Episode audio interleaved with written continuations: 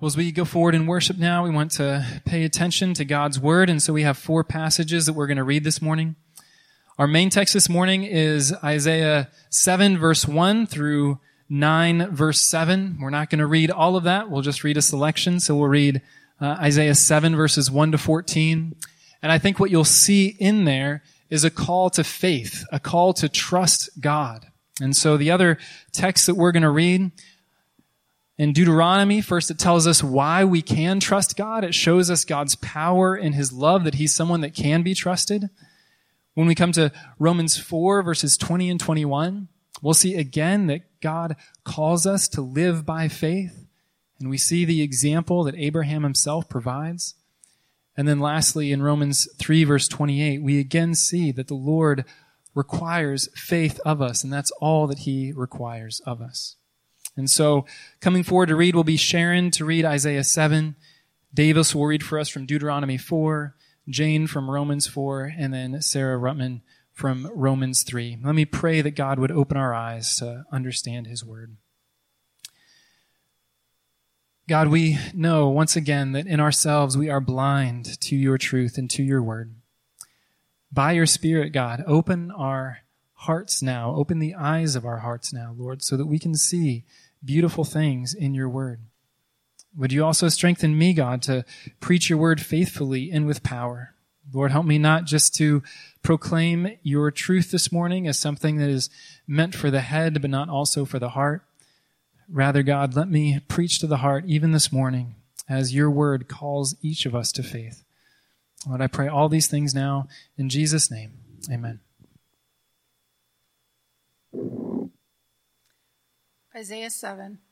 In the days of Ahaz, the son of Jotham, son of Uzziah, king of Judah, Rezin, the king of Syria, and Pekah, the son of Remaliah, the king of Israel, came up to Jerusalem to wage war against it, but could not yet mount an attack against it. When the house of David was told, Syria is in league with Ephraim, the heart of Ahaz, and the heart of his people shook as the trees of the forest shake before the wind. And the Lord said to Isaiah, Go out to meet Ahaz, you and Shear Jashub, your son, at the end of the conduit of the upper pool on the highway to the washer's field, and say to him, Be careful, be quiet, do not fear, and do not let your heart be faint because of these two smoldering stumps of firebrands at the fierce anger of Rezin and Syria, the son of Remaliah. Because Syria, with Ephraim and the son of Remaliah, have devised evil against you, saying, Let us go up against Judah and terrify it. Let us conquer it for ourselves and set up the son of Tabeel as king in the midst of it. Thus says the Lord, it shall not stand. It shall not come to pass. For the head of Syria is Damascus and the head of Damascus is Rezin. And within 65 years, Ephraim will be shattered from being a people.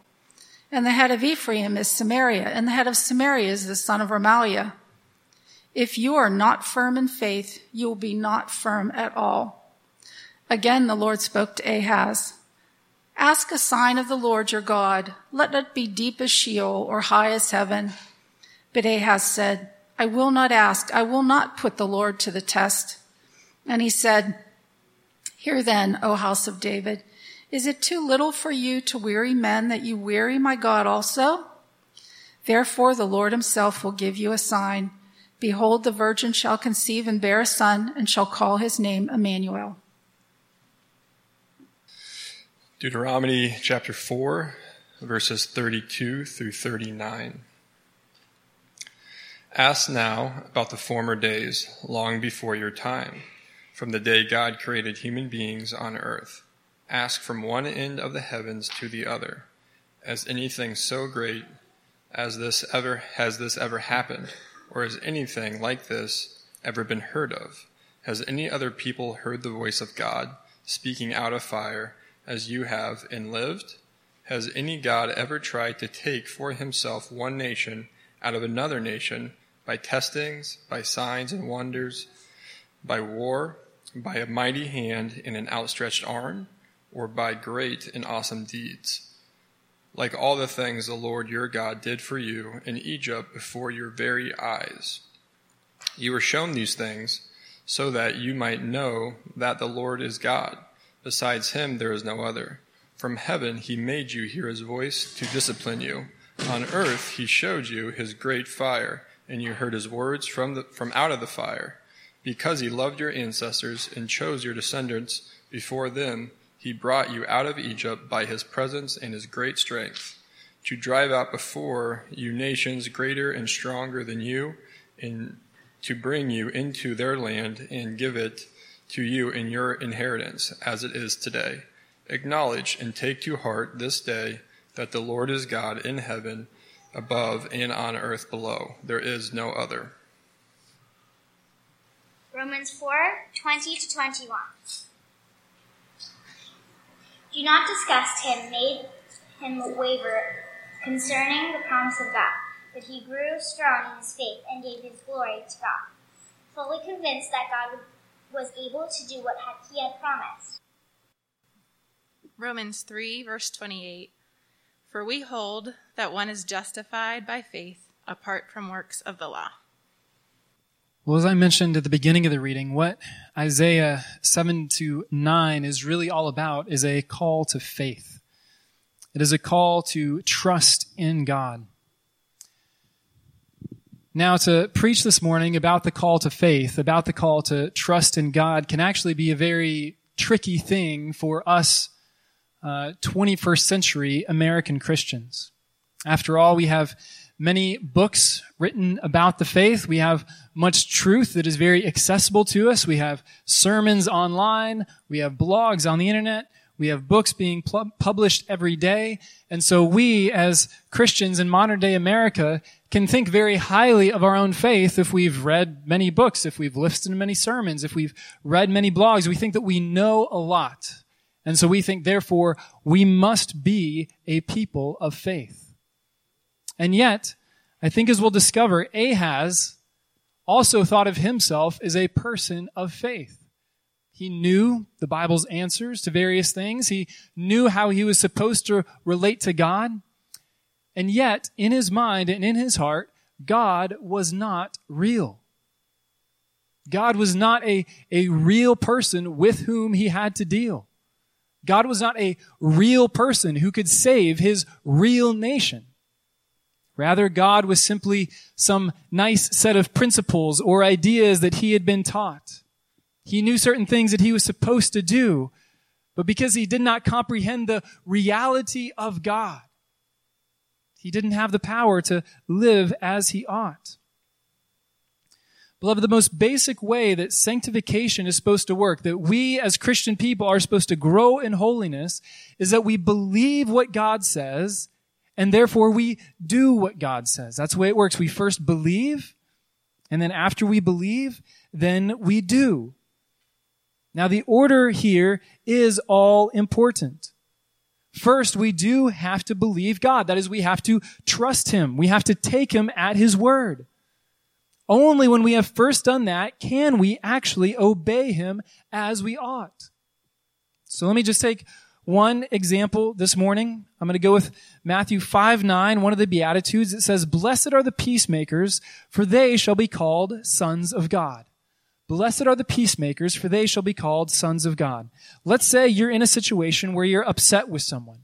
You feel like they've done something against you and you don't just want to go and forgive them. You don't want to be a peacemaker. You feel like you're right to hold a grudge. You tell yourself it feels good to hold this grudge. After all, I'm the one in the right. They did something wrong. Holding this grudge feels good because it reminds me that I'm the person that's right here and it reminds me how much lesser this other person is. And so, so your impulse as a human being is simply to cross your arms and wait for the other person to take the first step, right? That's what makes sense. That's what feels good. That's what's right. The only problem with that is that it's ungodly. It is sinful. Again, God says in Matthew 5 9, blessed are the peacemakers. We, as God's people, are to be peacemakers. We are to be people who go to others when we are in conflict with them and try to make peace. And so the question for any person in that situation, any person with that sort of grudge or resentment in their hearts is, what are you going to do? Are you going to obey God and strive to be a peacemaker? Or are you going to go your own way and just be content with his grudge? Say that this is just the way things are. Well, the only way you could possibly become a peacemaker is if you really believe what God says in Matthew 5 verse 9 when he says, blessed are the peacemakers for they shall be called sons of God. See, right now at the moment, perhaps your heart is hard. You don't want to go and forgive. How is your heart possibly going to change? Will you read this verse? where it says, Blessed are the peacemakers, they shall be called sons of God. And you start to consider the beauty of what it would mean to be called a son of God. You start to think about how wonderful and good God is and what it would really be like to be his child. You start to envision that coming day that Romans tells us about when the children of God will be revealed in glorious splendor. You think not only of the privileges that you would have as a son of God, but you think of just the sweetness of God himself and being able to know him as a son.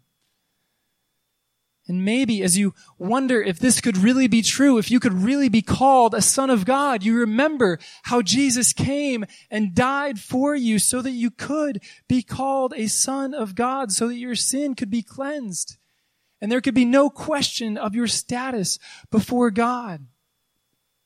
And as you ponder just the weight of all of these things and the beauty of all of these things, you find your heart beginning to soften.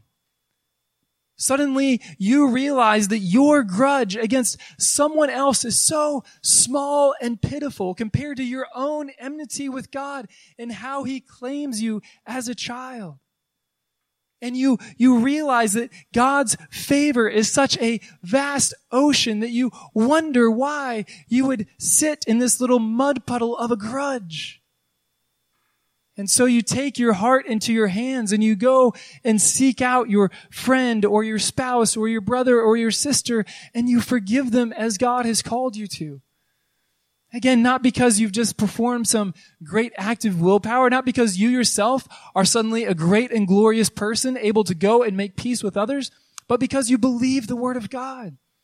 Because you see a day coming when you could be called a son of God. And because you see that day coming and you see how beautiful it is, you're therefore willing to go and to make peace. And beloved, it's that way with every single command of God. All of our obedience is to be the obedience of faith. If you fail in obedience, if you are disobedient, it is not because you have some weak will. It is not because you simply are bad at behaving the right way for some reason or another. It is because you lack faith. It is because you are not comprehending rightly in your head just how good God is, just how glorious He is, just how much He loves you, just how much He can care for you and protect you in every way. And so you, in your foolishness, decide, well, I think I'm just going to go with what sounds best to me instead of what sounds best to God.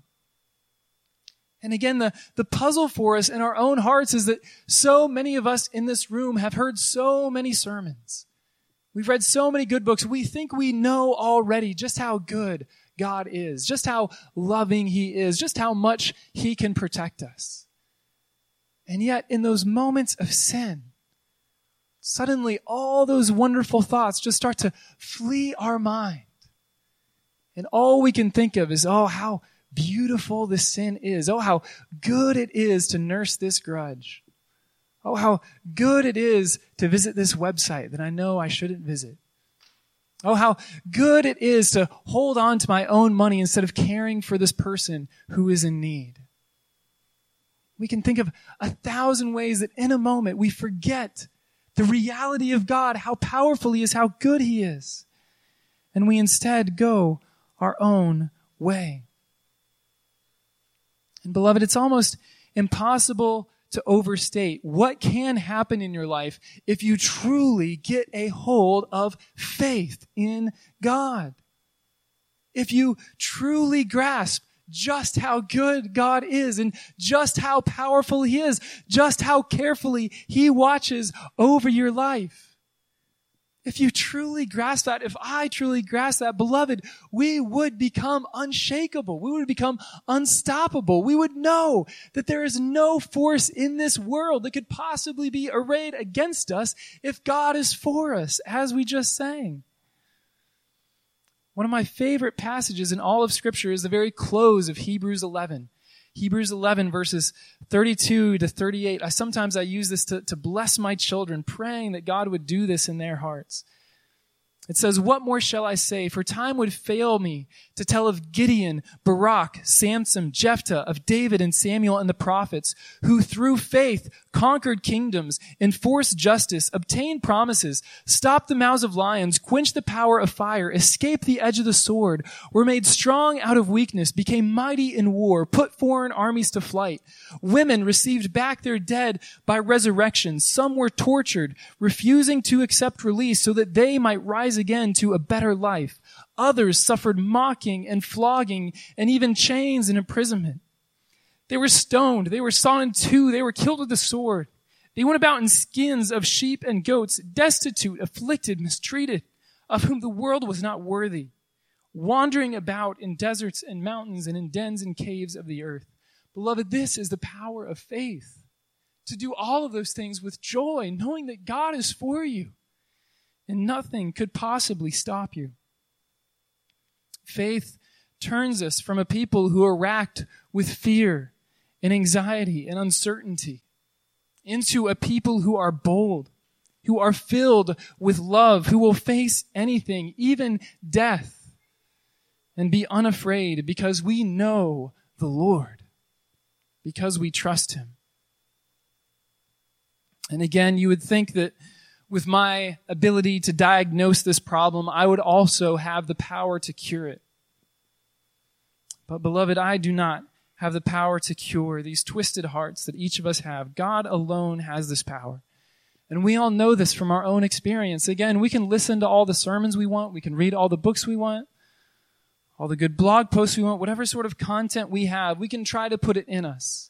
And it can enter into us as knowledge in our heads. And yet we again realize that when it comes time to put it into action, when it comes time for it not to simply be head knowledge and to be something that we actually carry out in our lives, for some reason we are weak in the knees and we are doubtful and we are not sure that God is there. Oh, would the Lord forgive us and would we earnestly pray to God that He would fill us with faith in all the things that we know are true so that we could actually live the lives that God calls us to live. Again, the chapters before us this morning are the story of a person who is in a similar kind of situation to us. And that he knew that there were there was something that he was supposed to do. He knew that there was something that God expected of him. And yet, he wasn't sure that he could trust God. He did not know God himself. Again, he knew about God. He knew truth about God. But he did not know the reality of God's power. He did not know the reality of God's love. And therefore, he was cast aside. And so, beloved, I exhort you this morning as we look at this passage, don't, don't leave God in a nice intellectual box. Realize that He is living and active today.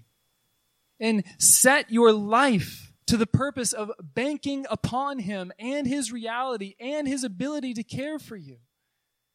And if you do that, then I promise you, you will not be put to shame.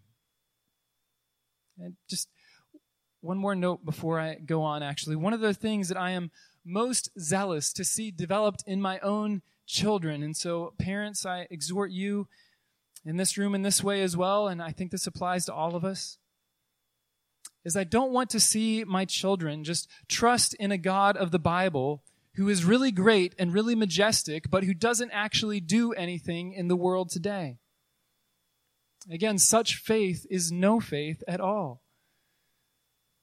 I am saddened because sometimes I do see creeping into my children's hearts a desire to be obedient to God, but, but no real awareness of his power. And I don't want that for them. I don't want a lifeless, mundane sort of obedience. That is not the obedience of faith. The obedience of faith is filled with anticipation and hope and realization that the, the God who met Moses on the mountain and the God who met David in the valley of the shadow of death and met Peter when he was locked up in that jail is the same God who meets you and me today, beloved. So why am I afraid? I pray for my children most nights, and that is what I pray that I would see in them. I pray that they would also see that God is a God who answers prayer, who changes history, who does things.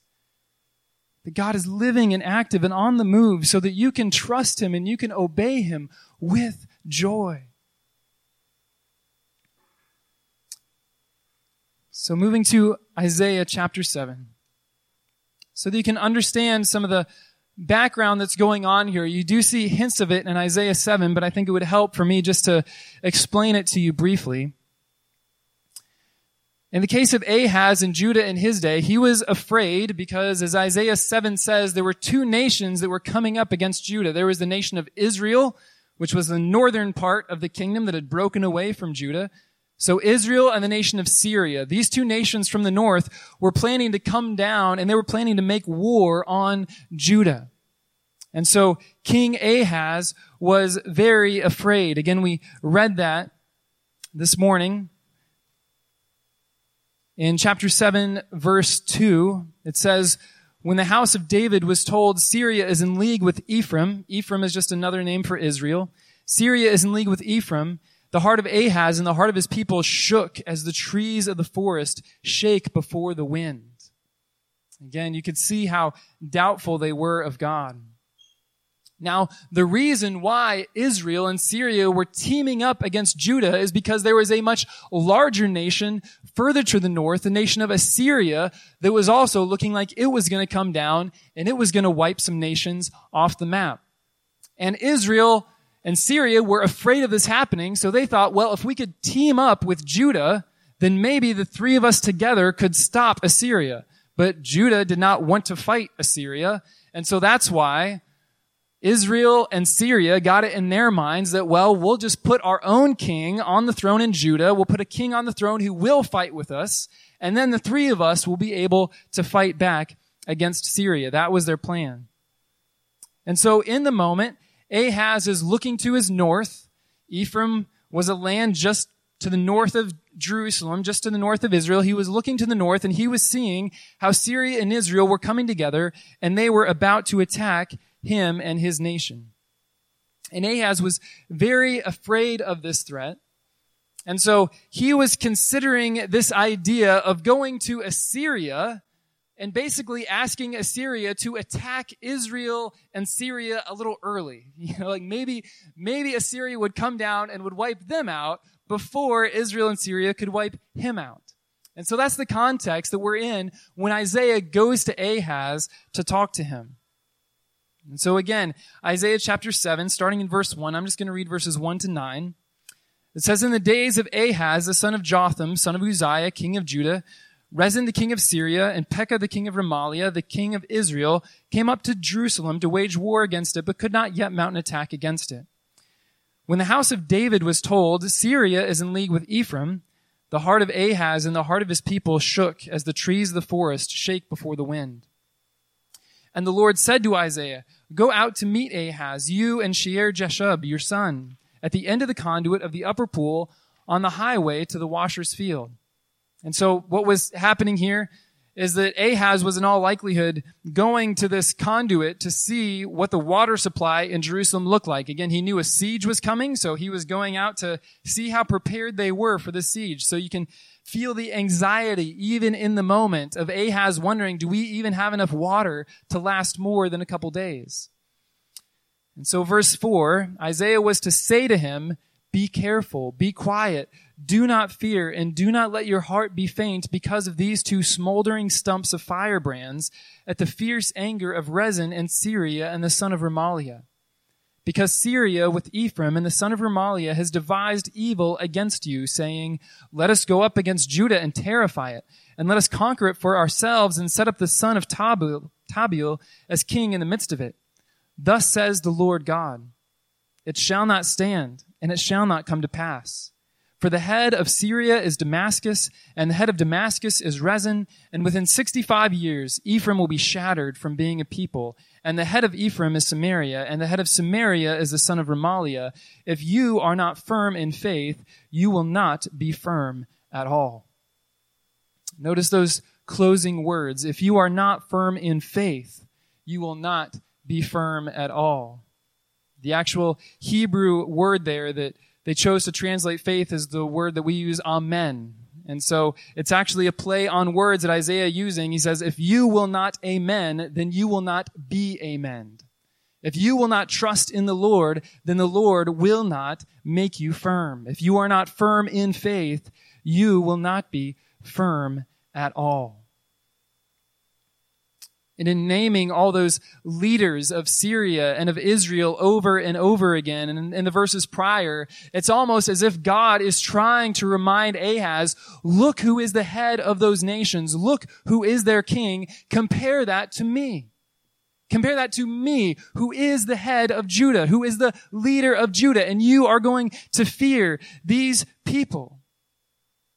He won't even name the king of Israel. He mocks the king of Israel is to say, just call him the son of Remaliah, like he can't even remember his name. And so God is saying, I am so much greater. I am so much more powerful than these nations that you are worried against. Why are you worried? Have faith in God. Trust God that He is actually able to defend you. And yet, as we consider this situation that King Ahaz was in, we do have to ask ourselves the question, who among us would not have acted as the king of Judah acted at this time? You know you have two nations coming against you and you are very weak. Again, you're going to see this water supply and you know that you cannot last more than two or three days.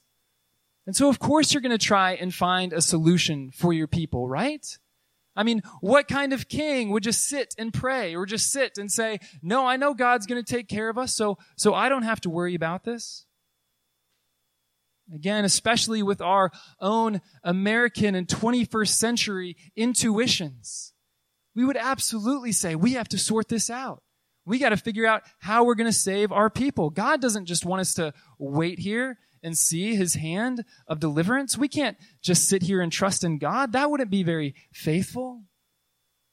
And so instead of choosing the way of faith, Ahaz, and again us, far too often chooses the path of works.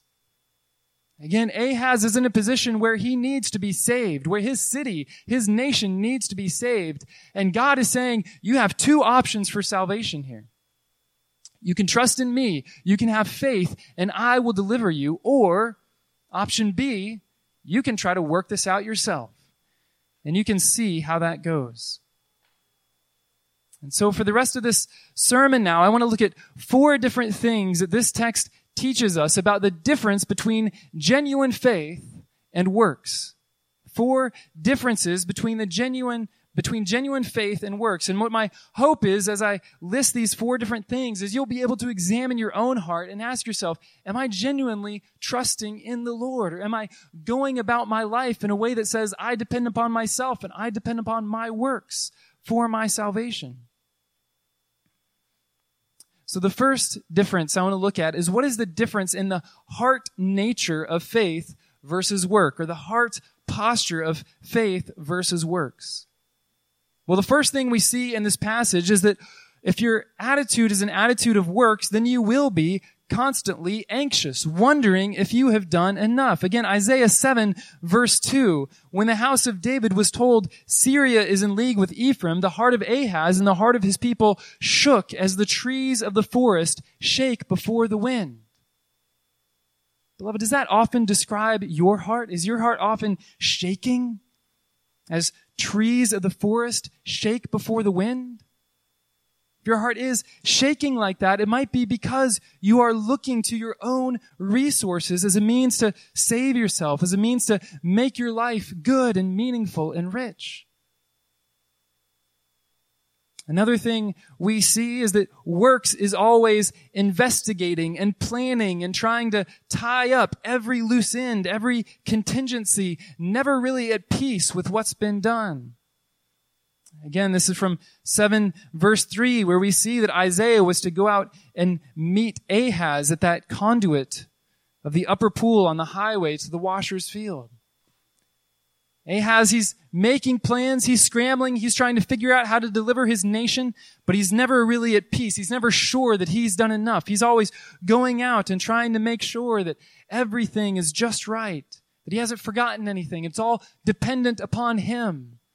And so he's always looking at his own efforts, examining his own deeds, wondering if it's enough.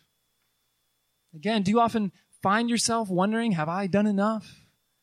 Am I good enough? That's the attitude of works and not of faith. Because on the other hand, we do see that faith is quiet and peaceful. Isaiah 7 verse 4, what Isaiah was supposed to say to Ahaz, it says, say to him, be careful, be quiet, do not fear, and do not let your heart be faint. Beloved, if you have learned to trust in the Lord, then you know something, again, not perfectly, but you know something of having a still and a quiet heart. Not fearing everything that is around you, your heart not growing faint at every bad thing that is happening or that may happen. Because again, you have confidence in the Lord. You also, faith also sees God's enemies as being very small and insignificant. Again, the second half of Isaiah 7 verse 4. Isaiah says, because of these two smoldering stumps of firebrands at the fierce anger of Rezin and Syria and the son of Remaliah. You see, whereas Ahaz looks at Israel and Syria and he sees this mighty army that he does not know how he is going to overcome it. When God looks at these two kings and these two nations, all he sees are two smoldering stumps. So the question is, when you look at the enemies that are arrayed against God, whether that be the enemies in your own life, the sins that you see that surround you, that closely entangle you, whether it be the enemies that you see to God's church, maybe it's here in America, maybe it's abroad, whether it's the enemies you see to God's purposes and God's kingdom overall, do you see those enemies as being very daunting to God?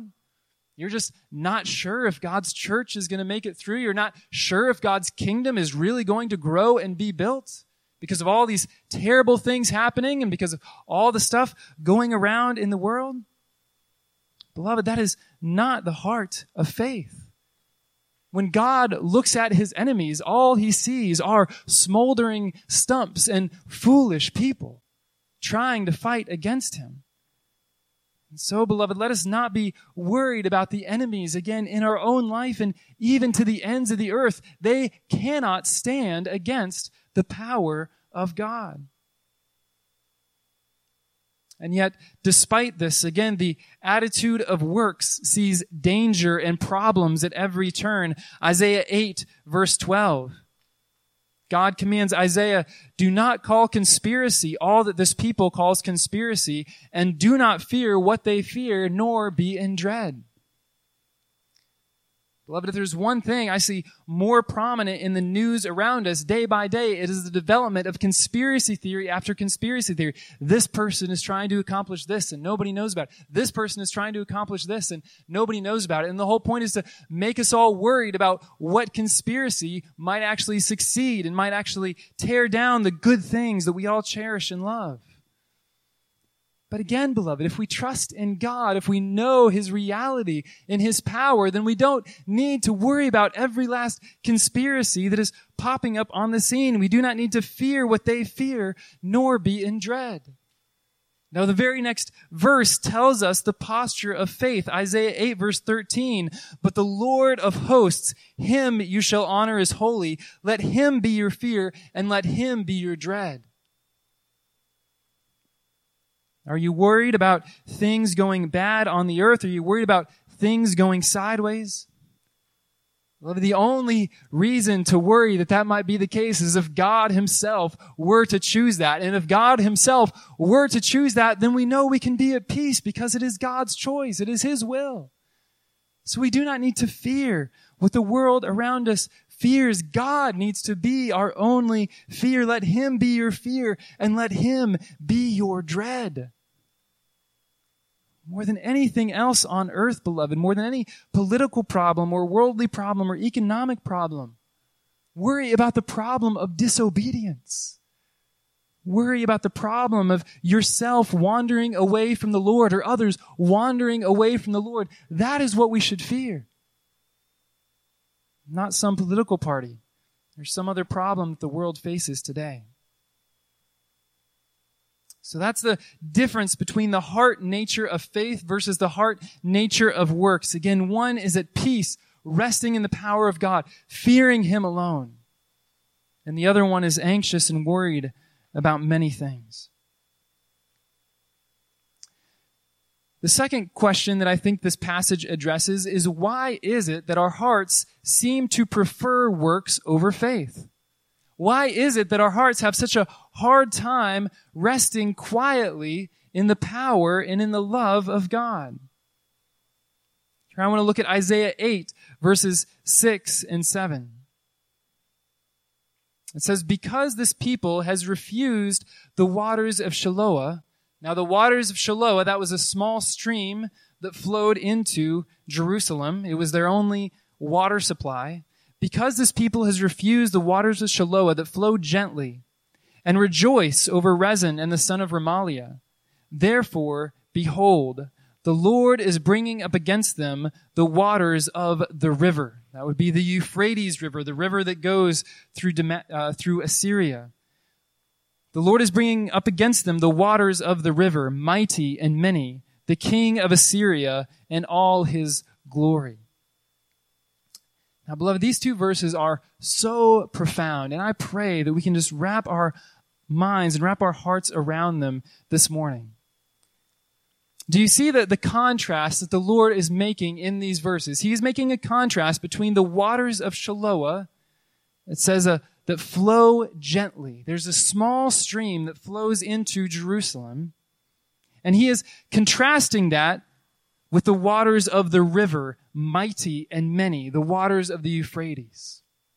And what Ahaz was doing most essentially is he was looking to the waters of the mighty river. He was looking to the waters of Assyria and he was worried about the waters of Shiloah. He was worried about the water in Jerusalem. In other words, he looked to Assyria and he said, wow, they're impressive. They have a great army. They know how to get things done. And meanwhile, he looked at the ways of God. He looked at the small stream flowing into Jerusalem and he says, what is this going to do for us? How could this stream possibly save us? And beloved, this is the trap that we so often fall into. We look at the world around us and things in the world seem so impressive. Business people and armies and everything else seems like they can accomplish so much. They can get so much done. And what does the Lord tell us to do? He tells us to, to preach the word. He tells us to pray. He tells us to sing and to worship. Really? this is supposed to be what overcomes the world? This is supposed to be how God's kingdom grows? No, no, these things will not do. We need a lot fancier things. We need the stuff that Assyria has. We need their river. And so, so many churches today, beloved, go astray looking after every latest business tactic, looking after all the waters of Assyria, not believing that the word of God and prayers to God are sufficient to build the kingdom of God. You see, God has given us means of grace. He has told us how His grace can flow to us. And all the ways that His grace flow to us seem very mere. They seem very small, right? I mean, something like prayer. Who wants to sit and pray? it's quiet. you don't really know if God can hear you or not, if he's really listening. You don't always see something happen right afterwards. It just seems small. It seems like this little water of Shiloah that's running into Jerusalem. How can we trust in that? Why would we sit and pray when we could go out and we could plan something amazing and we could figure out how to make God's purposes go forward on our own? Wouldn't that be better? Or again, what I'm doing right now, preaching God's word. I've heard so many times this is, you know, this is so old fashioned. You know, look at how people are communicating today. Look at the great, you know, TV series that are up and the movies that are going up. You know, surely we Christians should get with the new media, you know, and we should be making movies about faithfulness that we can show on Sunday morning and that would move people more than the preaching of God's word, right? But no, God has given us these waters of Shiloah. He has given us this small stream, the proclamation of His word, and He says that His Spirit goes forward when His word goes forth. And so He will work in us by that grace. We don't need the waters of Assyria. We don't need a great river when God has given us this beautiful stream. And yet again, it is so hard for our hearts to rest in these simple ways of God to rest in the, the fellowship of the body, the preaching of God's word, the prayers of the saints. We so often think we need so much more. And yet, these verses also make clear what happens when we seek after more.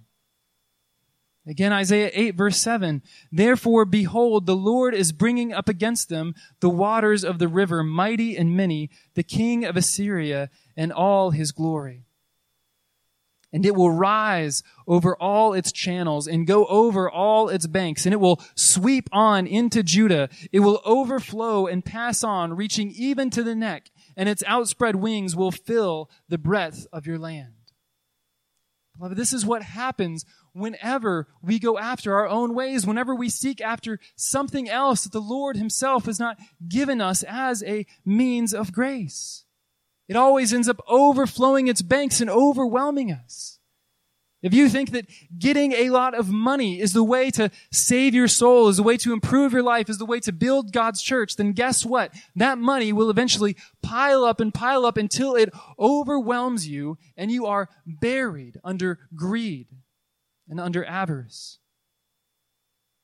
If you think that it's through a lot of clever tactics and strategies, then you will build program after program and you will get people to burn themselves out, serving in all these various ways, trying to build your own kingdom, and it will eventually bury you.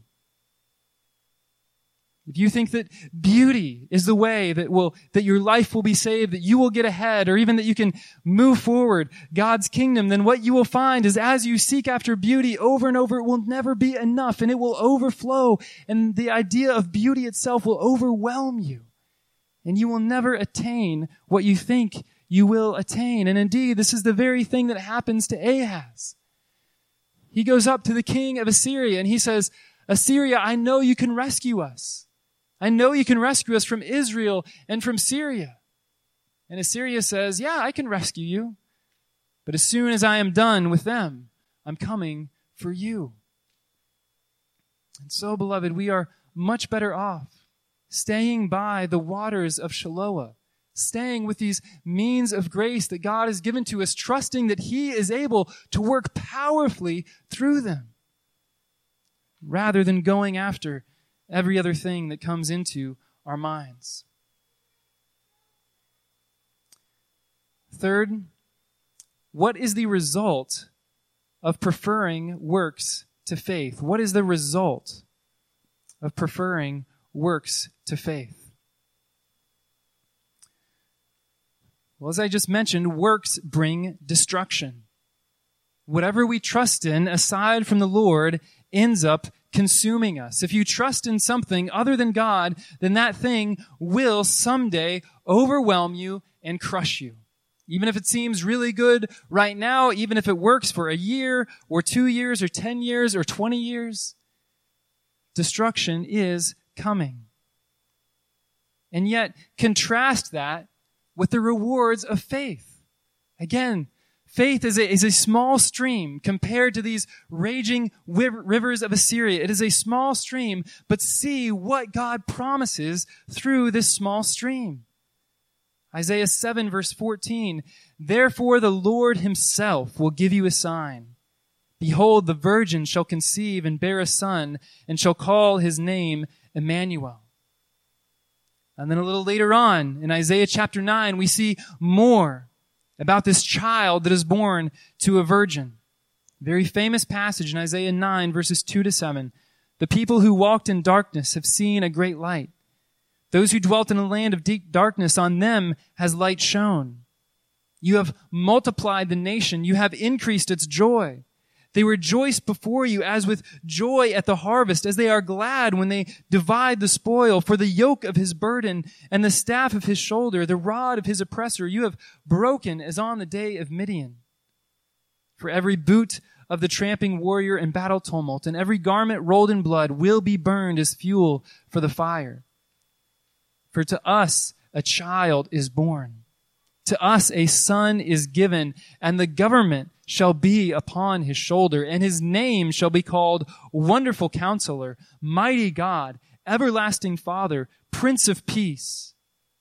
Of the increase of his government and of peace, there will be no end on the throne of David and over his kingdom to establish it and to uphold it with justice and with righteousness from this time forth and forevermore. The zeal of the Lord of hosts will do this.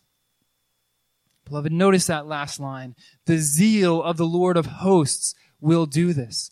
Notice the contrast between the zeal of the Lord of hosts doing it versus us striving with all of our energy and all of our efforts to try to somehow accomplish the same results. Again, Ahaz was part of the house of David. He was part of the lineage of David, and he thought he was trying to save the throne of David. That's why he was going to Assyria. He was trying to save his kingdom. He was trying to save the heritage of David. And by relying upon works, he actually crushes the heritage. But again, in Isaiah 9, verse 7, it says, of the increase of his government, this is the one that God sends. The increase of his government and of peace, there will be no end on the throne of David and over his kingdom to establish it and to uphold it. Again, beloved, in our worldly wisdom, we cannot see how this could be the case. How could it be that Ahaz could just sit in Jerusalem, say, I trust the Lord to deliver me, pray to the Lord, trust in Him, walk in His ways, and God just does it?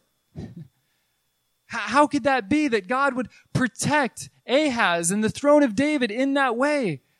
When Ahaz isn't going out and doing all this work to try to scramble and find his own plan and his own solution.